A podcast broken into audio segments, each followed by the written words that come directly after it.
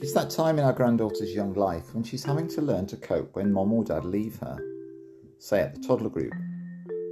She's getting better slowly, but the first few times her lips did pucker and the tears came.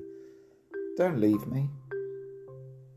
As we continue to ask how to cope in an anxious ridden world, we can be encouraged by this fact God never leaves us.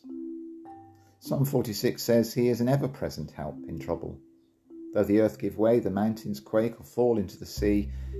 In other words, when catastrophe comes of any kind, political, physical, or spiritual, God promises never to leave us. He's with us when the ground comes from under our feet. He's there when friends or family disappoint. He's there when news from our consultant is not at all good. God is, and God is always with us, his people, you and me. I love these words from Isaiah 49. Can a mother forget the baby at her breast and have no compassion on the child she has borne? Though she may forget, I will not forget you. See, I have engraved you on the palms of my hands. God never forgets us. God never forsakes us. He's thinking about us all the time and He's close all the time.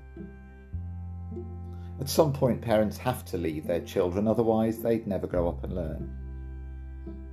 But in times of trouble in this anxiety ridden world, God will remain close, and His Holy Spirit in us makes His presence real every moment of every day.